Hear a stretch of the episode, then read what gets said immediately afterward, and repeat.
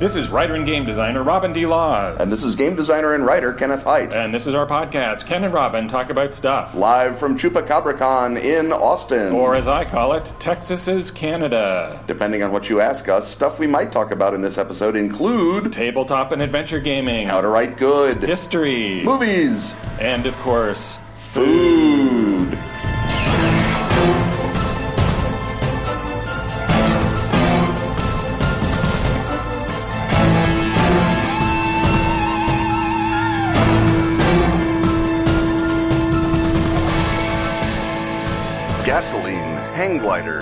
Marshmallows, spandex. That's the worst shopping list I've ever heard. I think you mean the best. Oh, you're talking about Mad Scientist University. I had a feeling we should be talking about Atlas Games at this point in the show. Mad Scientist University is a card game that's exactly like going back to school. Right, because there's an insane assignment and each player has to make it happen using a different unstable element like trying to find a willing sacrifice before the next full moon using a hang glider. Or write your name on the moon with beef jerky. Or find Atlantis with tongs. Beef jerky might be better for that. Probably. Uh, once everyone's mad plans have been hatched and their details described, the group's TA picks the best one. The TA can use whatever arbitrary criteria they choose. Without fear of being fired, it's just like tenure. That evil genius in training who's chosen wins the round. That sounds easier than the thing with a hang glider. Here's the great news. If you buy Mad Scientist University right now, Atlas Games will throw in the Spring Break expansion for free. That's 52 cards, perfect for helping you plan that truly unforgettable trip to Mexico. And if you're in the US, they'll pay for shipping too. Does Atlas Games hate people outside the US? Not at all. That's why they're offering cut rate shipping for those folks too. Now, just like a university essay, we will sum up by telling you what we just told you. In Mad Scientist University, everyone gets an insane assignment. Then everyone uses an unstable element to describe a mad plan for making it happen. And then the TA picks a winner. And when you buy it right now, you get the Spring Break expansion for free. Do you think they sell giant robots at sandals resorts?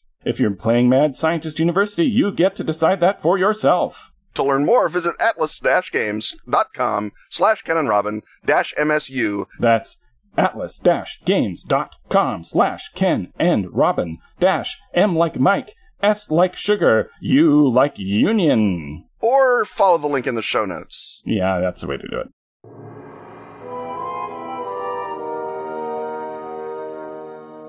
Uh, so, for the listeners, to uh, paint you a picture uh, we are here live at lovely ChupacabraCon in Austin, Texas, and uh, Austin has been paralyzed, veritably brought to its knees by not actual yes. storm or by the or, by the threat of freezing drizzle, by the prospect of freezing.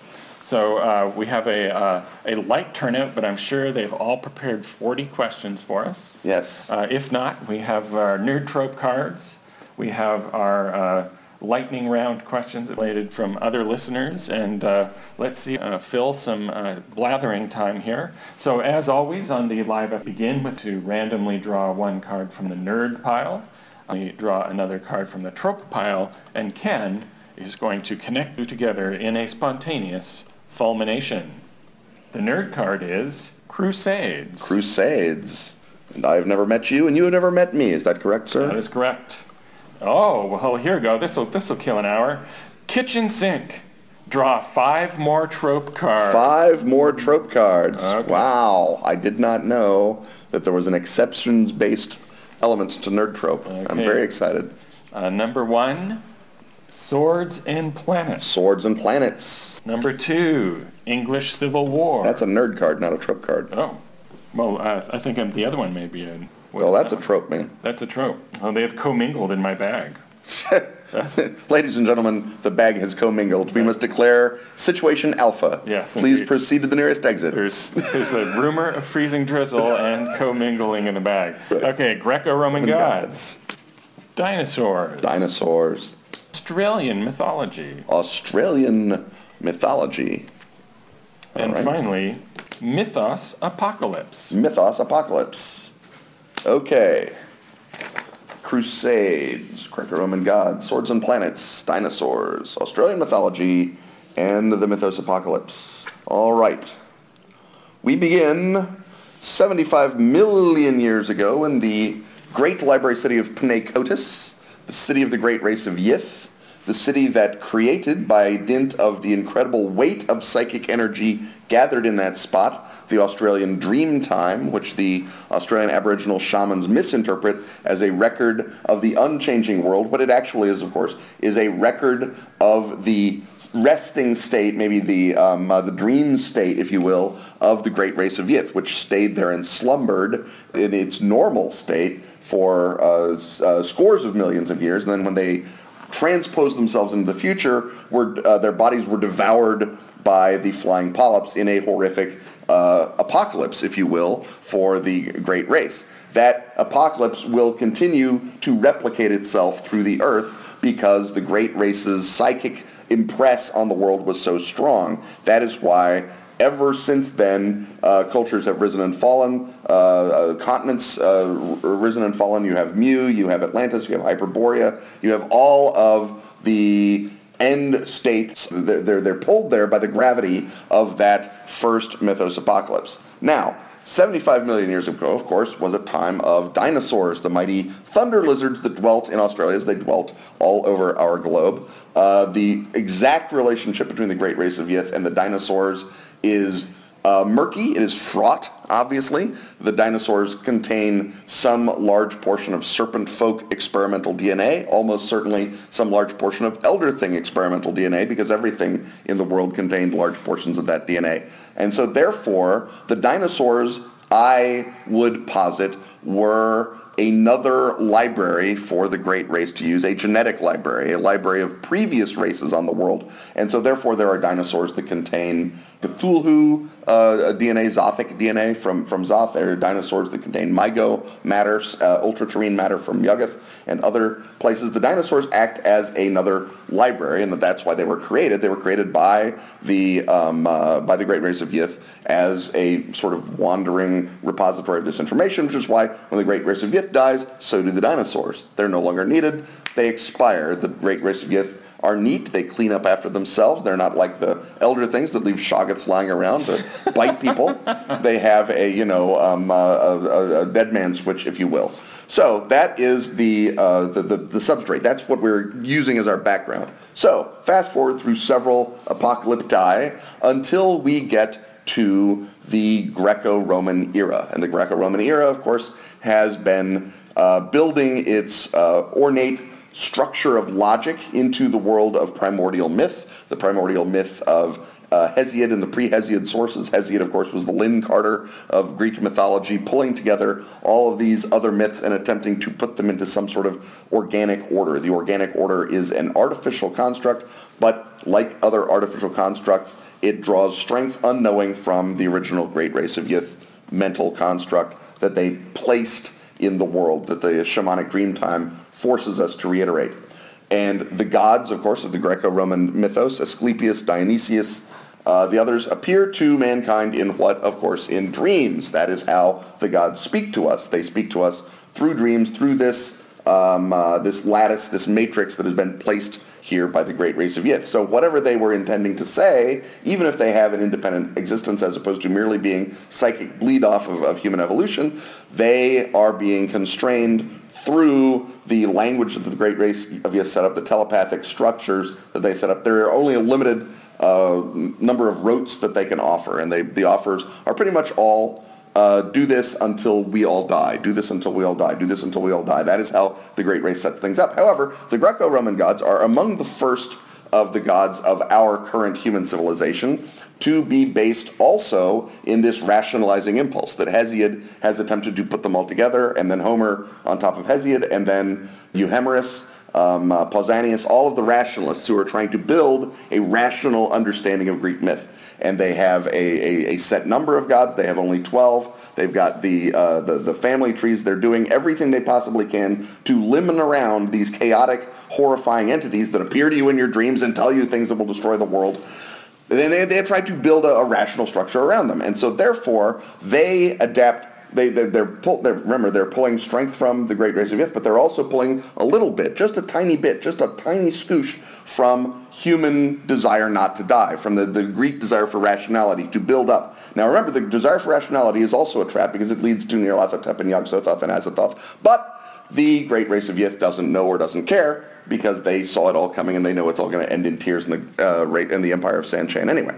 But in the interim, there is a brief moment where the rational faces, the rational masks of the gods recognize that there is only one possible way out of this apocalypse trap that the great race have set up, and that is to leave Earth and go to other planets and attempt to create on those other planets a series of possible myths that may have not been weighed down by the great race of Yith's dream time, to find the dream worlds of other planets. And so the Greco-Roman gods appeal to the, the, the, the, lords of the various Greek states and they say, take your finest warriors, your greatest uh, thaumaturges, your most brilliant constructors, your Daedaluses, your Nestors, your Odysseus's, your Achilleses, and go and conquer these other planets. If you will, we impel you religiously to go and conquer these other planets in a crusade. And this crusade sets down the model, of course, because it is again inside that Great Race of Yith model, it's the model for all the other crusades. The Trojan War is the fundamental uh, echo of it that exists in history and then again in myth, but it keeps re-echoing and recausing itself. And so whenever you see someone driving themselves for ill understood religious purpose towards a, um, uh, a, destiny to attempt to get yourself out of an apocalyptic box. It's not a coincidence, for example, that right after the year 1000 and the aborted millennium, that the, uh, the, the, the, the, Pope Urban then has the vision, that the uh, Peter the Hermit has the vision, the, the various poor and uh, migrant and Nyarlathotep influenced have their visions of crusade as an attempt to break out of that apocalypse box in, in, in Europe. Similarly, the Greek gods have ins- in, inspired the Greek heroes to launch these crusades onto the other planets. And the other planets, of course, are con- conveniently named for the Greek gods, which is not a coincidence. It is a targeting mechanism. So Jupiter pulls you to, or Zeus pulls you to the star, the, the planete, the wandering star Zeus, which is, of course, our Jupiter. Hermes takes you to Mercury. Uh, Ares takes you to Mars, etc., etc. And each of these is an attempt to create a mythical empire, if you will, a um, uh, a, a world in which there can be a true myth that is not an apocalyptic myth. And those are the goals of these uh, ancestral uh, uh, Greco-Roman crusades. And because they were put down to be powered by the, the great race of Yiths, uh, mental energy, they continue to have power now. And so every so often, you have a particular sensitive psychic, uh, such as John Carter of Virginia, who is obviously related to Randolph Carter. I mean, if you look, the, the last name is the same, who then translates himself through reverie, which is to say through dream, to Mars. And he is merely replicating the steps taken by the Greco-Roman heroes when they fought Troy. They uh, sailed for the Golden Fleece. They did whatever they did as an attempt to break out of the, uh, the, the Yithian programming and go to Mars. John Carter also goes to a, a, uh, an oniric Mars, a dream Mars, and on that attempts to uh, save Mars from apocalypse. If you remember, the, uh, the atmosphere plant is, is being destroyed at the end of the first novel, and John Carter is nearly dead, and then he saves Mars. His initials JC, not a coincidence. Once more, that's another crusade, another attempt to break out of the apocalypse trap. And again, what does that create? It creates pilgrimages and then re-inspires more crusades. It's a feedback loop as long as you stay on the earth. Uh, but the, uh, the Greek gods realized, don't stay on the earth, go to the other planets. There are, of course, a million stories that could be told of this, but I'm sure we've run out of time for this segment. Uh, indeed, yes. So uh, you have completed the famous five nerd trope card challenge, and it's time for a commercial message. A commercial message.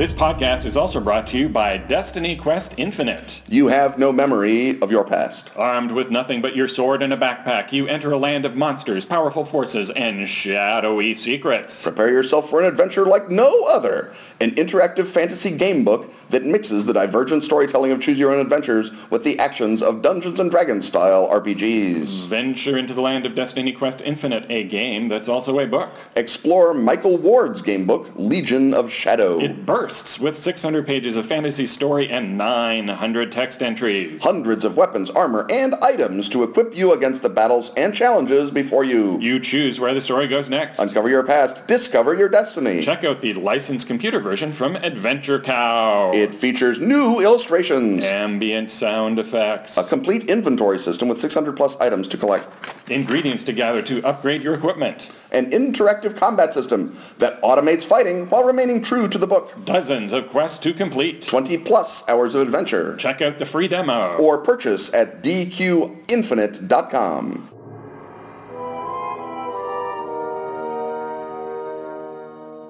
Okay, so now's the point in the live episode when we open the floor to questions from our teeming multitude of audience members. Uh, you will detect from the uproarious laughter on the soundtrack that uh, there are, what would you say, two, three hundred people? I here? would say it could be as many as 400. I don't know what this hall is rated for, but we have certainly exceeded it. Uh, so, do- does anyone have a, uh question to kick us off? Okay, so the question is how would you cross pollinate two upcoming uh, deliveries of Kickstarter products to, to wit Feng Shui 2 and Dracula Dossier?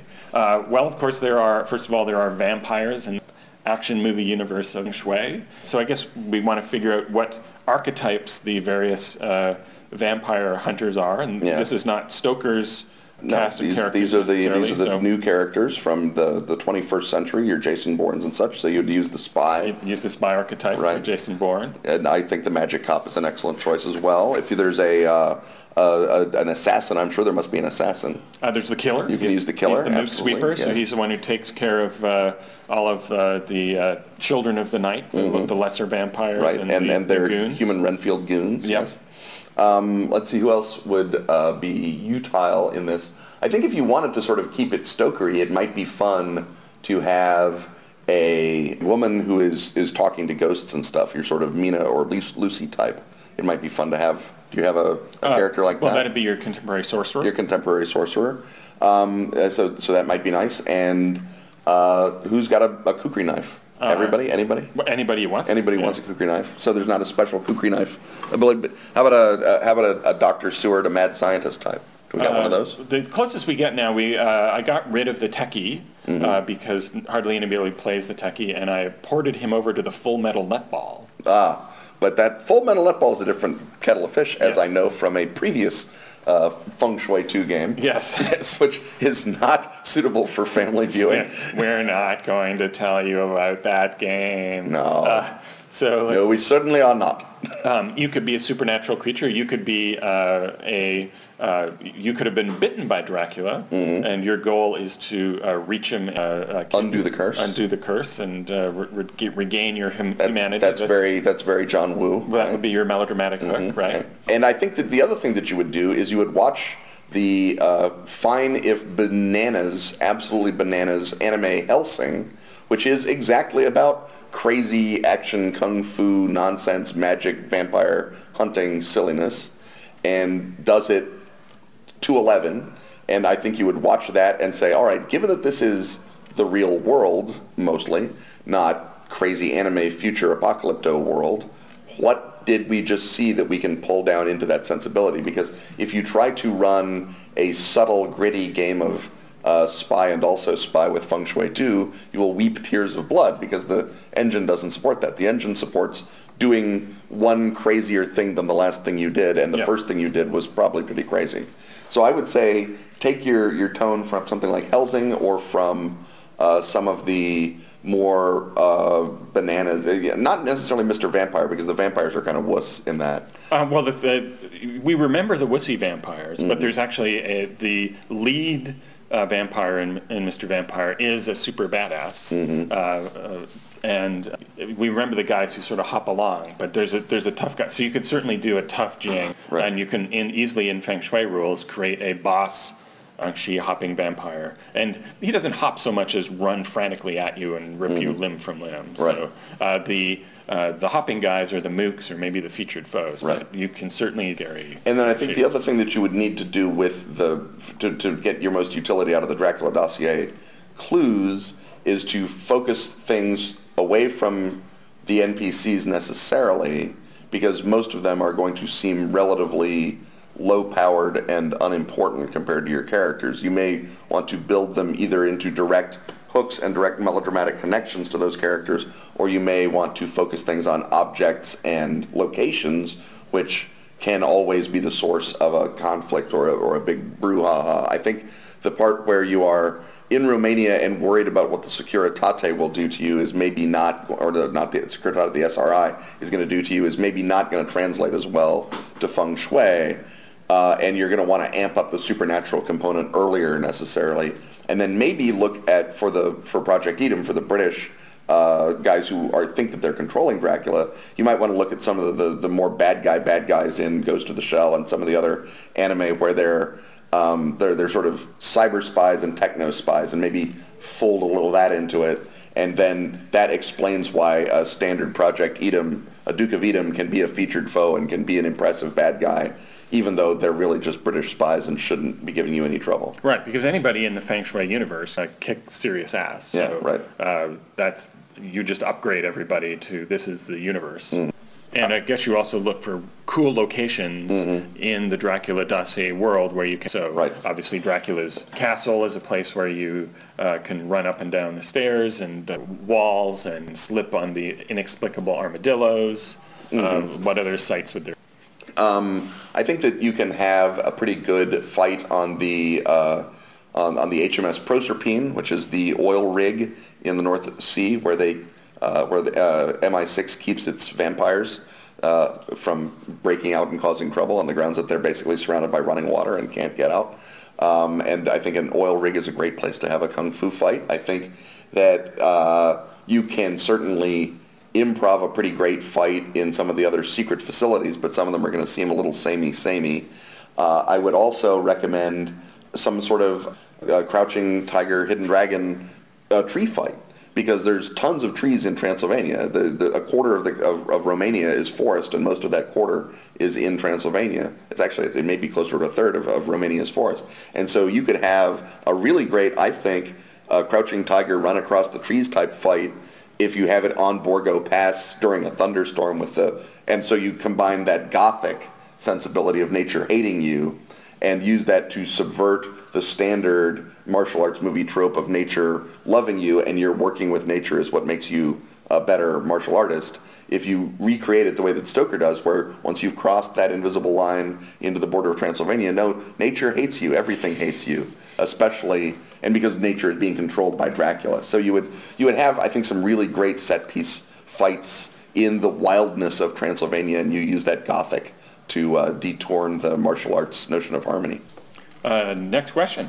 Uh, so the question is, uh, would you pull a genre switch as a surprise on your player? For example, a space opera game that turns blue. And first of all, I have to say that uh, if players know that you're in the habit of switching genres. They know that the genre is Cthulhu. That's the thing everybody adds uh, as a surprise. So uh, the thing to uh, first of all ask yourself is, will how do you think they'll react? Do you think they'll go, "Oh, great! I was hoping this this, swords and sandal game would turn into Cthulhu midway through, yes. or are they going to go, oh right, of course, it's the Mi-Go here, um, and and so see how fresh they think they're going to find this and I think also investigate the question of how that affects who they're playing and who they thought they were playing, and is that cool? Uh, and different groups have different standards for uh, how much they want to be torqued around. Some groups would really delight in being tricked and hosed, especially if you've done it for the fourth time and uh, oh man, we, we should stop falling for this, but you did it so brilliantly this time. or, I don't know why we keep going in. right. Or you might have players who are more sort of, uh, oh man, I, I really want, I was really invested in original plot line, and I was hoping that uh, I would get to continue to being my gladiator character. And now, well, I, I don't feel like a gladiator character anymore now that I'm in. I think that a lot of it, like Robin says, comes down to knowing your players. Obviously, that's the rule for anything. Should I do this in a game? If your players either trust you enough and you've got a solid enough idea to make it fun, or your players have shown themselves willing to follow you wherever you lead them on the grounds that they've got nothing better to do on Tuesday. Those are both legitimate reasons to do it. I think that something you need to do, though, is to present a situation where when you pull the switcheroo, they n- could have seen it coming. At least provides some fairness. So the classic example, and I've seen this happen a lot, a lot more often than I would think, is people say, I'm going to run Night's Black Agents, but I'm not going to tell anyone that it's a vampire game. And I'm like, first of all, good for you for having a group of players who will just play a straight up espionage game. That's awesome. I love you. I wish I was playing with your players because my players are jaded, horrible people. Yes. Um, we just want the trope. Yes, leave out the nerd. Just take the nerd and put it away. We want to fight vampires. And then they come back and they say, You would not believe how creeped out everyone was when they shot that guy and he stood up and the blood was still pouring out of his mouth and then he ate someone. Oh, it was awesome. And I say, good for you. That's great. That's not really what the game is intended to do. It says Vampire Spy Thriller right on the cover. And sure, there is supposed to be a cherry mission in which your characters learn that there are vampires, but the players are not supposed to be surprised. This is a role-playing moment where they say, how would my character react to the knowledge of vampires? What does that do to my character? What dimension does that add?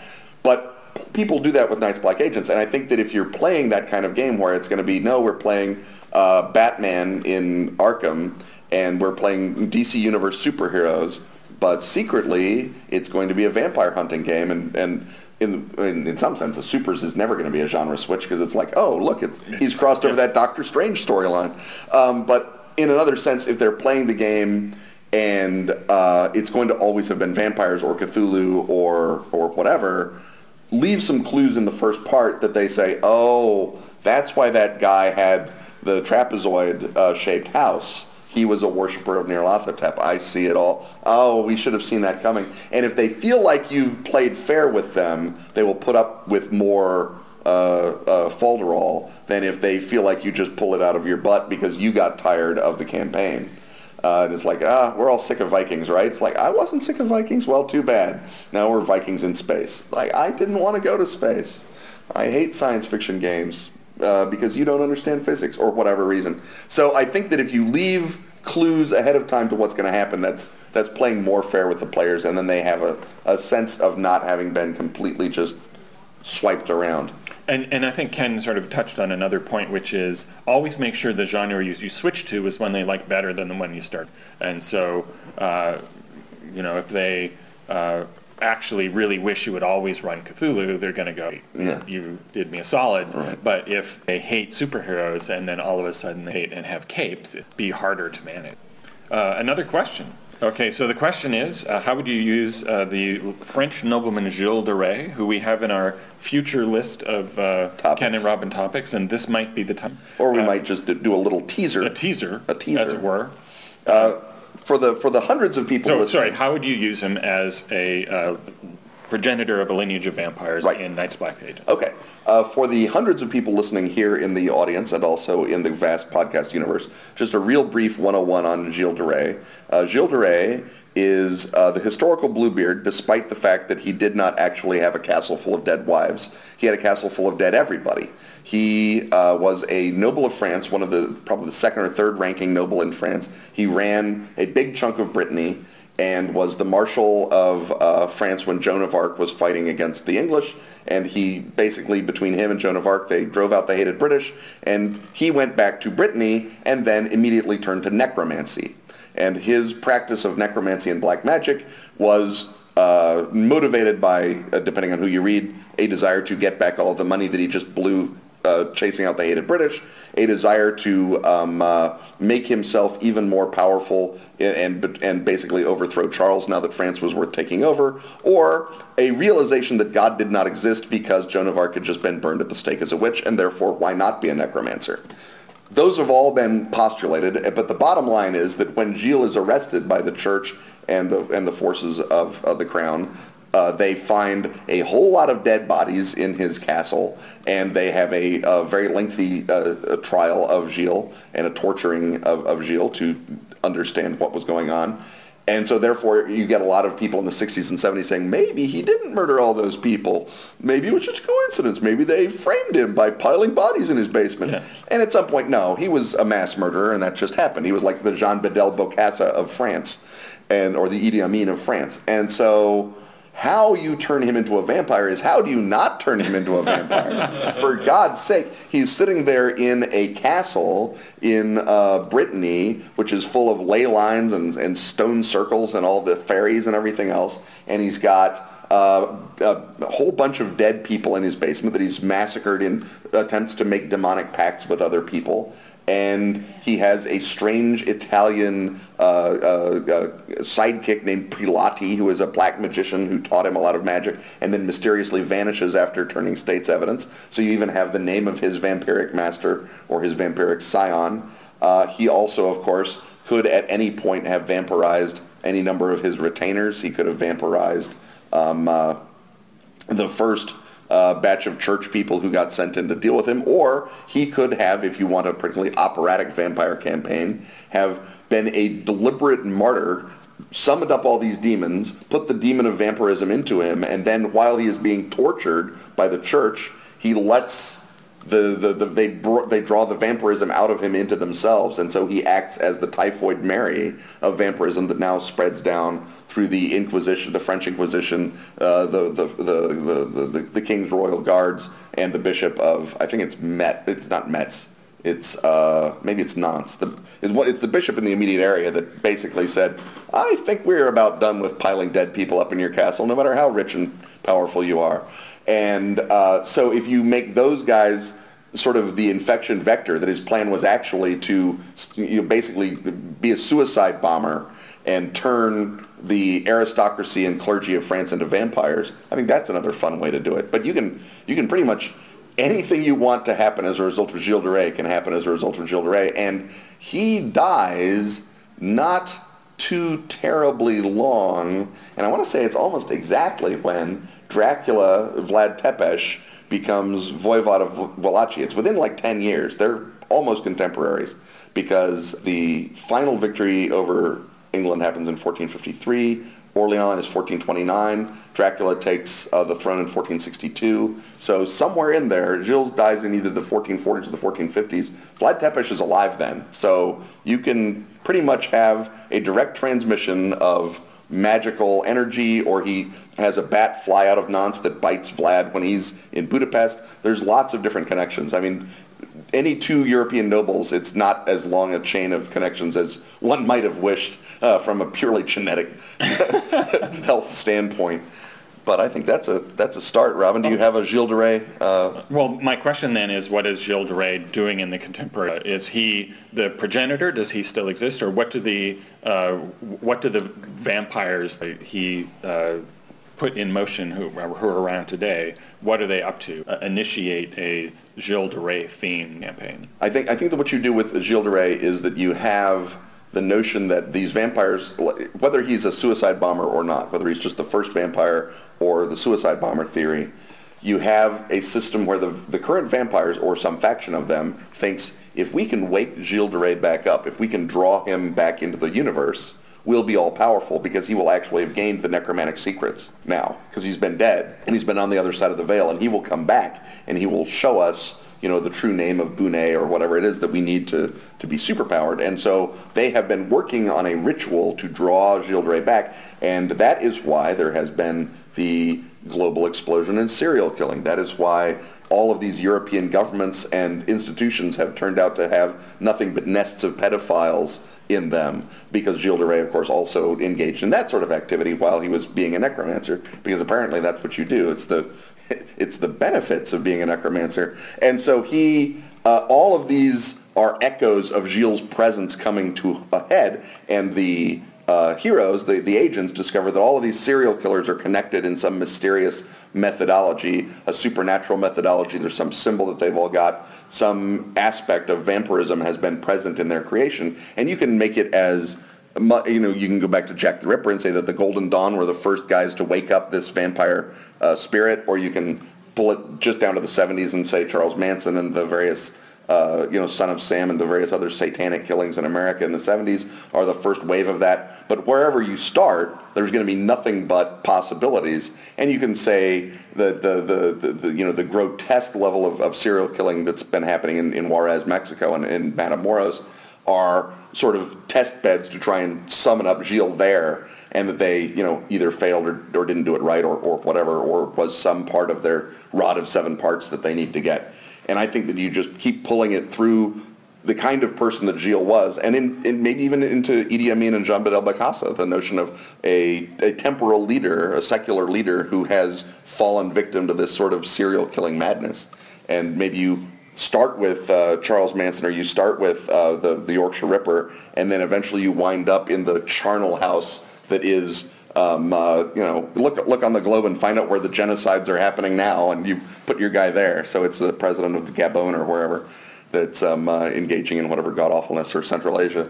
So one of the things that Night's Black Agents uh, allows you to do as GM is to determine what vampires are like in your world. You pick a, and so a necromantic spawned vampirism uh, is one in which you uh, magic to uh, drain others' uh, power and bring, uh, originally it starts out being a power with a pack uh, with demons, but at some point it flips over and it becomes vampirism, mm-hmm. and so your vampire doesn't necessarily their blood, but rather he has to kidnap his victims and perform a particular ritual in order to draw life energy in order to become ambulatory and powerful again.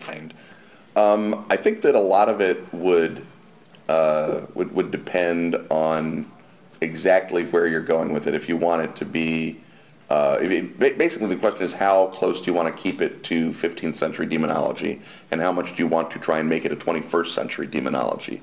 That the reason that you have all the uh, devils are like dukes and that they teach you the art of rhetoric is because it's 16th century scholiasts doing necromancy, but now that it's 21st century uh, bureaucrats doing necromancy, they might have different demonic characteristics, or do you want to just make the, the demon characteristics the fundamental part of it that is um, because that's the flavor that you're going for to keep calling back to the the 16th century or the 15th century rather, and its necromantic possibilities. I think you would have a you would want to have a strong uh, sense like like Gilles de Rais had of be, being able to project an odor of sanctity. So you'd have sort of the classic vampire mesmerism power would be a, a big part of it, and it would be a sort of like Ted Bundy, you know, hey, I'm Ted Bundy, strange girl, why don't you get into my VW bug? And she's like, that seems like a great idea. And you're, you, I don't know why that worked, but there you go. And so you have, your vampires are able to have that sort of uh, handsome stranger power or trusted government or church leader type power. And I think that would be a, a big part of it, that sort of two faces. And maybe you don't do it like Buffy where they suddenly their face shifts and they're although there's a bit in Dracula where Lucy Westenra actually does that. She gets a Buffy face, um, which I did not know until I read Dracula the ninth time. Um, but I can just picture uh, Stoker that, and and then Spike came up behind her, yeah. his eyes glowing with. Was, with, with repressed was, love. Yeah, he was he was doing precognitive slash fic. Right, he was doing his own slash fic in his own book. Um, well, that's a different topic.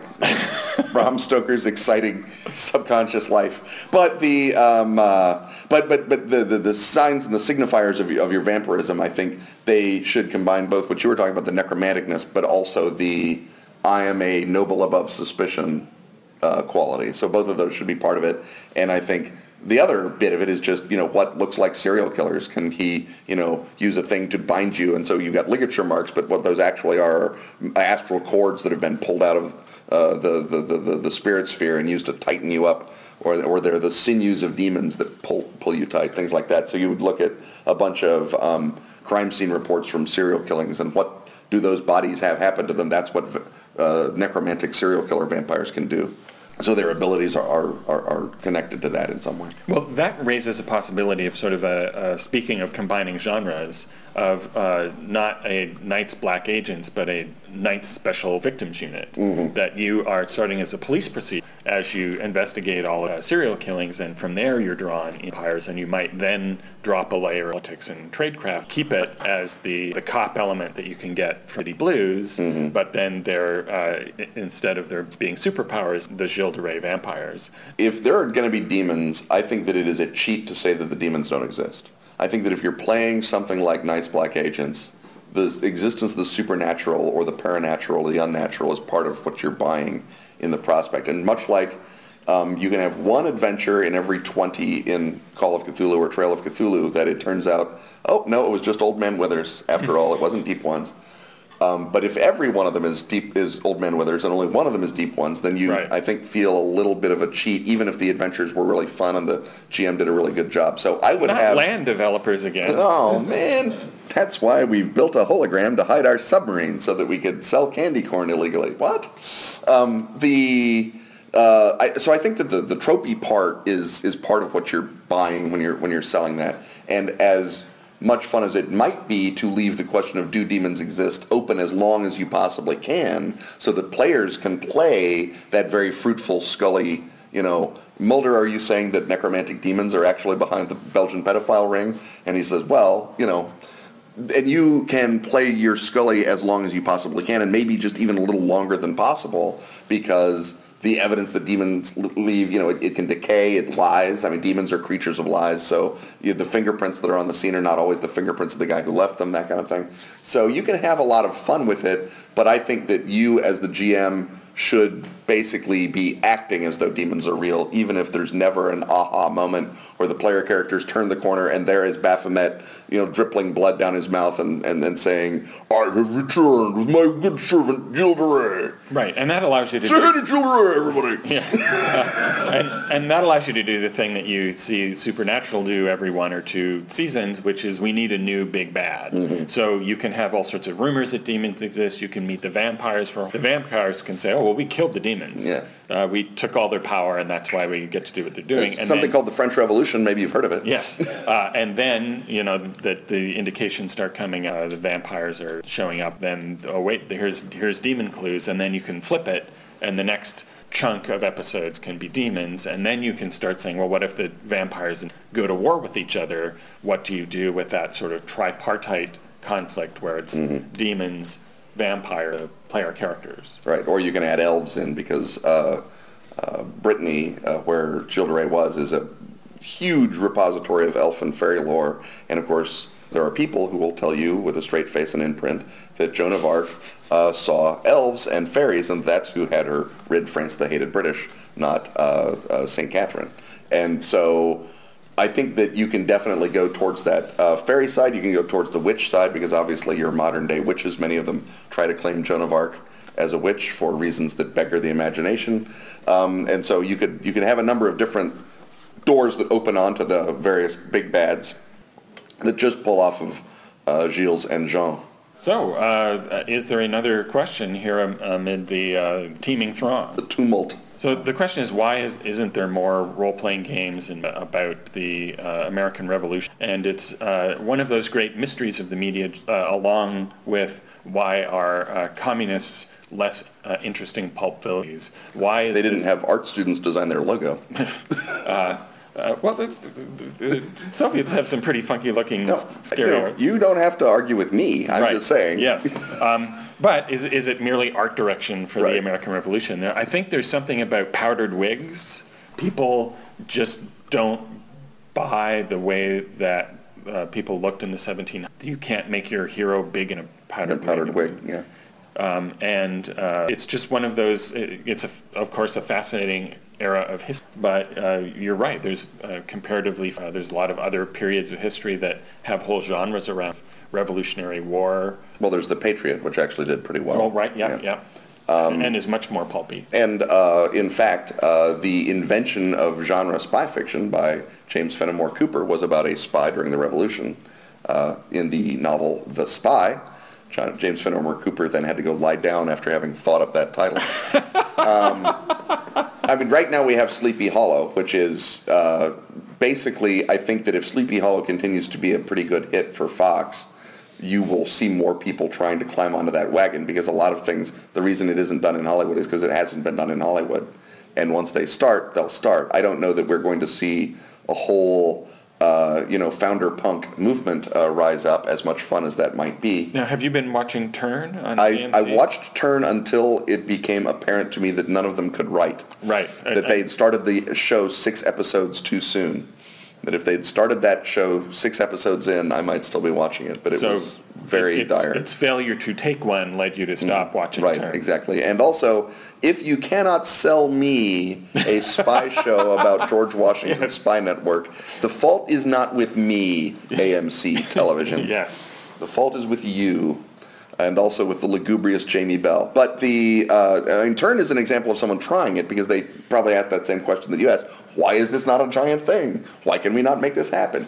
And I suspect that at some point it's going to hit. I mean, Y: The Last Man, for example, did a callback to the Culper Ring. Um, it's slowly filtering into the nerdosphere the way that Tesla did about 10 or 15 years ago. And I think that we're going to start seeing maybe a little bit more of it. Um, a lot of it is just that history education in America is so dire that people don't have a sense. I mean, they sort of know George Washington. They have a maybe a basic sense of Benjamin Franklin, but that's not enough to build a whole nerd trope on. I suspect. Uh, So it's it's not uh, that you learn too much of this period in school and it seems boring to you. Yeah. Uh, that's uh, you know unimaginably a fight for responsibility in Ontario. Is actually dull. be- yes. you you worked very hard to make your history dull, Robin. Don't, we wanted. don't look at me. No, no. I- I, we're we're very happy. We said let's go be dull. That's- yes, that's let's Peace, let's, order, and good government. Let's sit down and talk about this and Yeah. see if there's any way we can sort of have less interesting stuff happen. And then someone like tries to be interesting and you hang him. It's like you, sir, Yeah. Yeah. Anyway, we, we digress. you, sir, Louis Riel, are far too interesting. Yeah. You must be hung or sent to America. Preferably both. So the um, I think that it, a lot of it is, is is is lack of imagination. Some of it is just changes in in cultural fads. There were uh, John uh, John uh, Ford made a movie uh, Drums Along the Mohawk. That's a really good that one. was um, the French French and Indian War, which is practically the same thing. Um, and then of course Michael Mann made Last of the Mohicans, which was great, but was not really a you know didn't set the world on fire in terms of French and Indian War drama. But there's a there's a mini series or a TV show about the Salem village in which there are actually witches, which seems to me to be an awful thing to do. but on the other hand, you know who doesn't love witches? So you're getting a little more colonial sensibility maybe uh, coming out of it, um, and a lot of it is just that there's so many more opportunities to do television shows and so many more opportunities to do things that at some point just osmosis will, will create them. But by and large, powdered wigs is not a bad part of it. I think also the, the, the, the breeches Yeah. are a thing Yeah, the whole outfit and weird. the aesthetic. and the- Um, and it's, it's very hard to sort of make that. And then another problem is that Washington particularly is such a, he's a difficult guy to get around. I mean, you, know, with the best will in the world, uh, um, Gore Vidal wrote a bunch of histories, uh, historical novels, and he set out in his life to just destroy and micturate all over all of America's myths, and even he has to resort to other characters complaining about George Washington. He can't actually write a bad George Washington. So Washington really gets in your way, and it's hard to sort of work around him. And I think that uh, Sleepy Hollow sort of does it best by making him sort of this Merlin King Arthur figure that oh I worked with George Washington. That's why I'm awesome and lived 200 years. And but to actually have George Washington right there it's like writing for Superman is easy compared to that. You know it's like how do I make this how do I make this a thing? How do I have you know the um, uh, you know my character be cool in a world that already has George Washington in it? So I think that there's a lot of of interesting uh, uh, structural uh, uh, natures of it, but a lot of it is also that it was really a, a, pretty tiny war that didn't wind up, you know, doing an awful lot of killing of people. It was a very low scale thing. I mean, it was pretty devastating when it happened, but it's not like the Civil War, which is just a freaking, you know, Homeric epic of 600,000 people dead. That's a that's a war or World War II, and so it's it's a little harder, I think, for uh, and also, you know, since 1896, 1900, we haven't been mad at the British, and it's really hard to make them the villains. I mean, they can play villains all day, but Right. really saying, oh, we have to drive the hated British from our shores, it's not as good as we have to shoot Hitler in the face, right? I mean, Yeah, and also the trousers. I think you know Yeah. the introduction of trousers in the early 19th people seem more accessible. You well, can have- Byron certainly, you know. Yeah. yeah. And those people seem more contemporary, but crazy wigs. Yeah. James Monroe is the first president to wear trousers. there you go.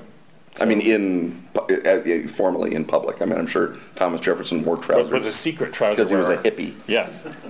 he would answer the door of the White House in his bathrobe. Right. Well, he, he, he wore trousers, but he uh, cut all the miracles out of them. Right. Yes, he did. Uh, next question. Uh, so the question is, what's the next Hounds book, Ken? Ken.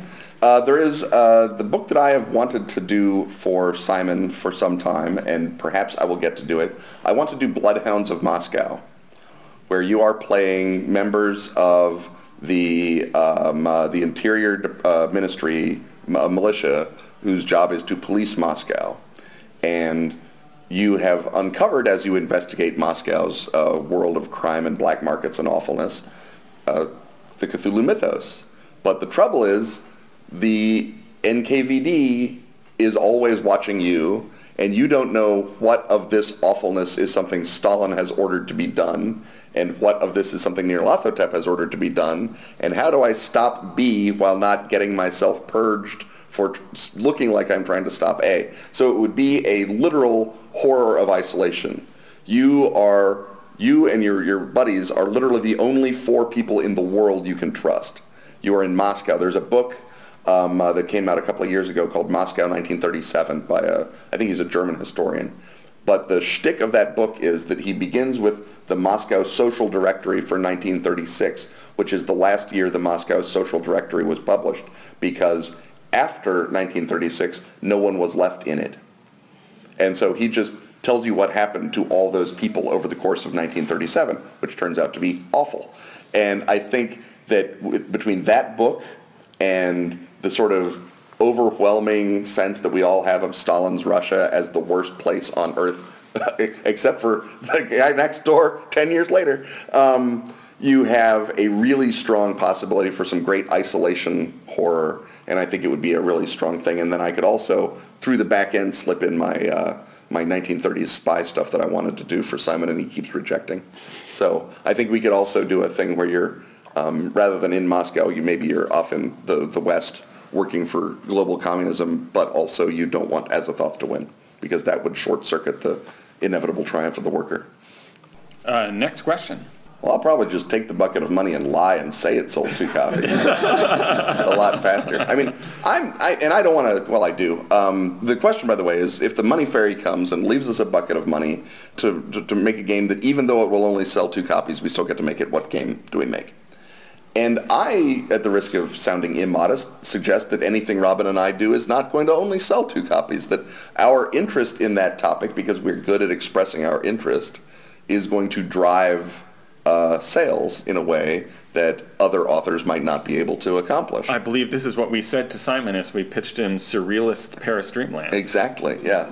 And, and so if you're asking what sort of recondite nonsense do I think I could do, uh, there's a big list. I think that uh, uh, Georgian England Hellfire Club uh, source book for uh, Trail would be pretty great. I think that there are a lot of sort of side notes um, that would be interesting to explore. I am personally not really sure that my game of Werewolf Counterinsurgency would be a giant hit.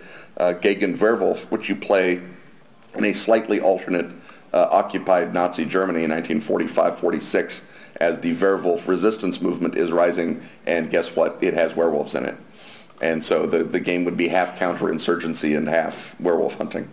Um, and I think that that would be uh, just operationally a weird space. It's not that people don't want to hunt werewolves through Nazi Germany. I mean, everyone wants to do that. But I think that the way that I want to do the game would be a way that would make people angry because they're like, counterinsurgency is hard. I just want to kill werewolves.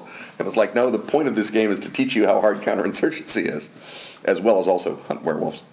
Yeah, I, I don't know if anything really comes to. There are things that I think would be. I, I guess the uh, uh, you know uh, the Dreamhounds add-on where it's the Resistance and the Dreamlands of Sh- members of the Surrealist movement and art movement who are real members of the doing things. But I don't think that. I think it's mostly because I'm more interested in that as an idea than actually executing. I, I don't have a lot of a long list. Of, I don't have a, a dream project in my. Yeah, I mean the there's the things that I have done that are unsellable because they steal other people's IP gratuitously. Um, I did a game. So if you could use that bucket of money, but it can, to, but to, buy the license. rights. Um, I did a game that was a game where the player characters were all immortal, and the game began in the 1860s with a, a Jules Verne voyage extraordinaire, And then in the 1870s, they did a Western. And in the 1880s, they did a melodrama. In the 1890s, they did a uh, scientific romance. And in the 1900s, they did an Edisonade. And each episode was a different decade with a genre appropriate to that decade. And because I was doing that under the influence of Planetary, an influence that has never left me, uh, there were a lot of people who showed up in those adventures who are, well, you know, owned by other people. And so I could not produce that game to the level that I would want to. First of all, you talk about the game that you know you have to package the designer with so it's playable. this would be that game. Um, and second of all, uh, there's there's a lot of IP rights that would have to be cleared for it to be fully satisfying in a way that I would want to do it, and that isn't ever going to happen. And I'm never going to care enough uh, to make that happen. And if I decide I want to do it, I'll probably have to wind up compromising and, and rethinking how to do the IP question. See, the, the thing with the uh, Indian story game, uh, no matter how uh, recondite your idea, that's just more appealing to a certain slice of people that. Yeah, the um, I just did GURPS Horror Madness dossier, which was an expansion on something that I wrote in the back of GURPS Horror Third Edition, which was a William S. Burroughs influenced uh, game in which you are fighting the Sumerian monsters that are coming from the previous universe uh, to uh, flip the reality quake and restore the original history. And that is four kinds of recondite nonsense all pulled together. And I wrote it in a four-page thing on the grounds that, well, there's no way that anyone cares more than four pages about this, right. but let me... It's basically nerd trope, the, yeah. the role-playing. Right, and I use that as an example of how whack you can make a horror game. That was the whole point of putting it in there. And then over the inter- intervening decade, lots and lots of people said, why is there only four pages of this? It's because it's insane. No one would play it. That's why there's only four pages of it. It's a it's a it's a it's a worked example. It's not a real campaign. The real campaign was you know ten years after the War of the Worlds, fighting the Martians that hide in sewers. That's a campaign. But uh, but people really wanted it, and Steve Jackson Games came to me and said, "Why don't you write it?" And so I did, and it it, it didn't sell you know a thousand million copies, but it sold more than two.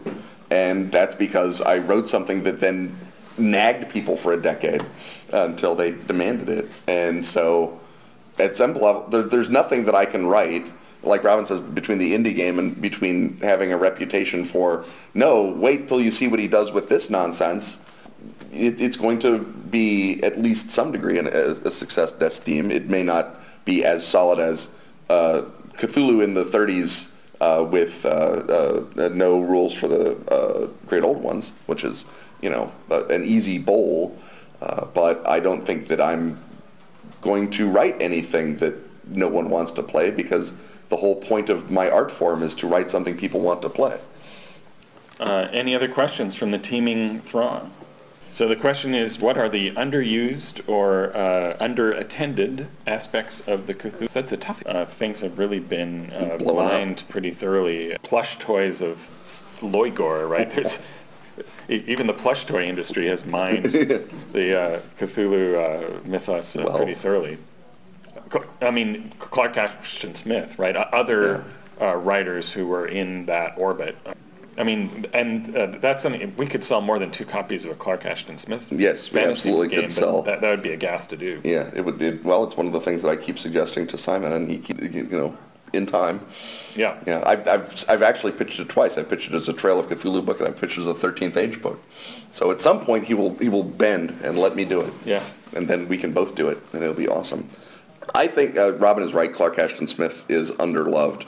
I think that uh, not just his um, uh, his Hyperborea setting, but also Averoigne.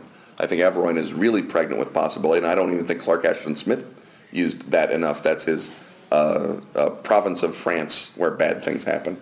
And I think as we just learned from Rais, there is, if you make historical France worse, you are really talking about a horror setting.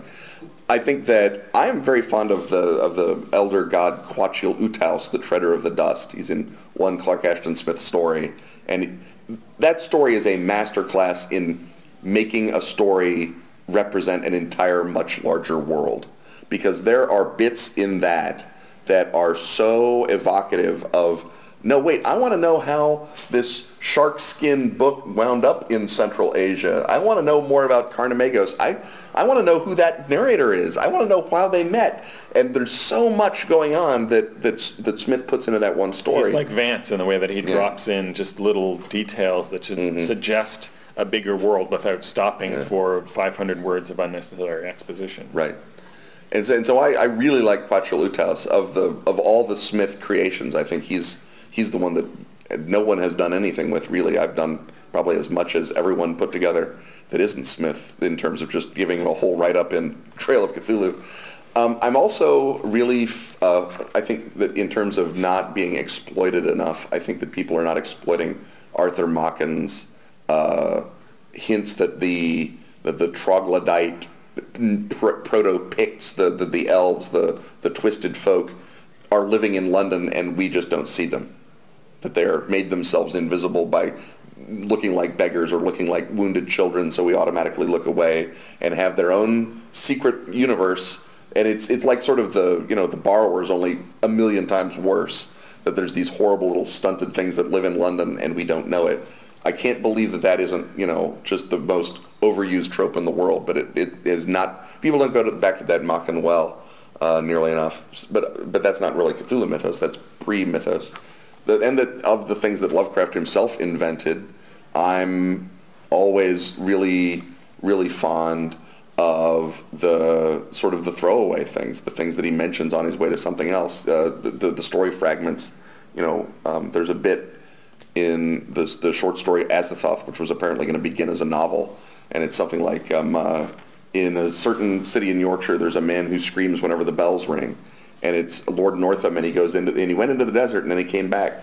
And I want to know more about Lord Northam. I think that that is a great setup, and people sort of retconned it to be that's the guy from the Nameless City, but it isn't necessarily the guy from the Nameless City. But the things that Lovecraft did that are one-offs uh, could be as ridiculously over elaborated as the things that he did like Cthulhu and Nyarlathotep who again in you know in a just world there should be even more stuff about Cthulhu so I'd say in some sense he's underestimated uh, underexploited Uh, do we have another question? I'm, I'm glad you came with a fat notebook full of questions. yes friend of the podcast So this is the, the Benjamin Button D&D game? okay, so the, the point is that he's uh, thinking of a D&D game that starts at 20 and then you go down. Uh, continue.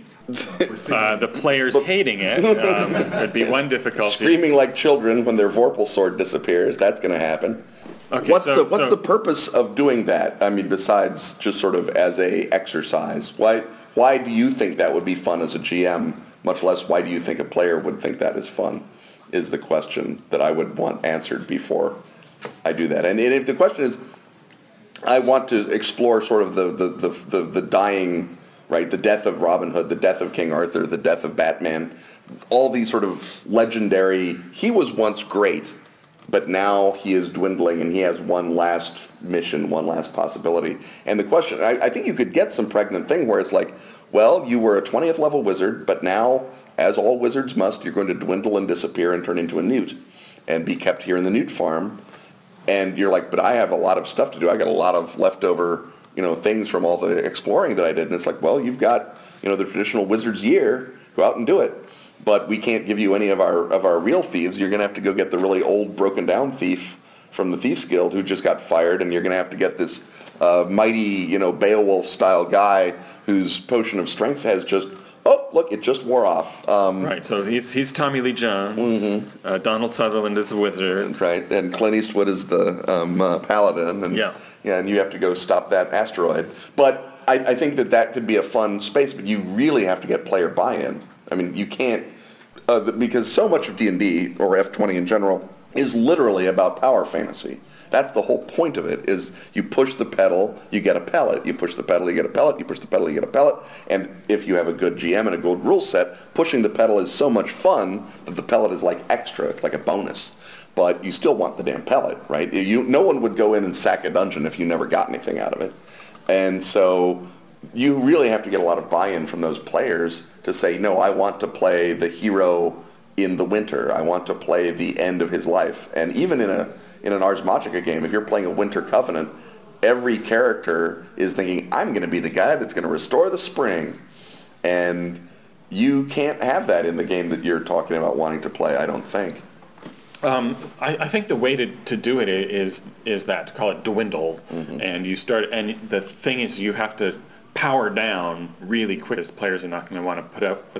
Uh, another way to do it is, you know, you're going backwards, uh, reoccupying the bodies of your earlier selves. So that way, you are you are diminishing in practical terms in the game, but emotionally, not losing your stuff, you're just going back to a time when you had less stuff. So that right. seems less good. And at the end, once you get to first level, you have to, you know, undo the terrible thing that would uh, set in motion the events. You might even make it seven moments, right? So it's right. three levels down each time because, again, uh, that, that long glide path, I think, is fraught with uh, a couple of possible problems, boredom being one and then the other one being it could take too long, and so you don't get the payoff.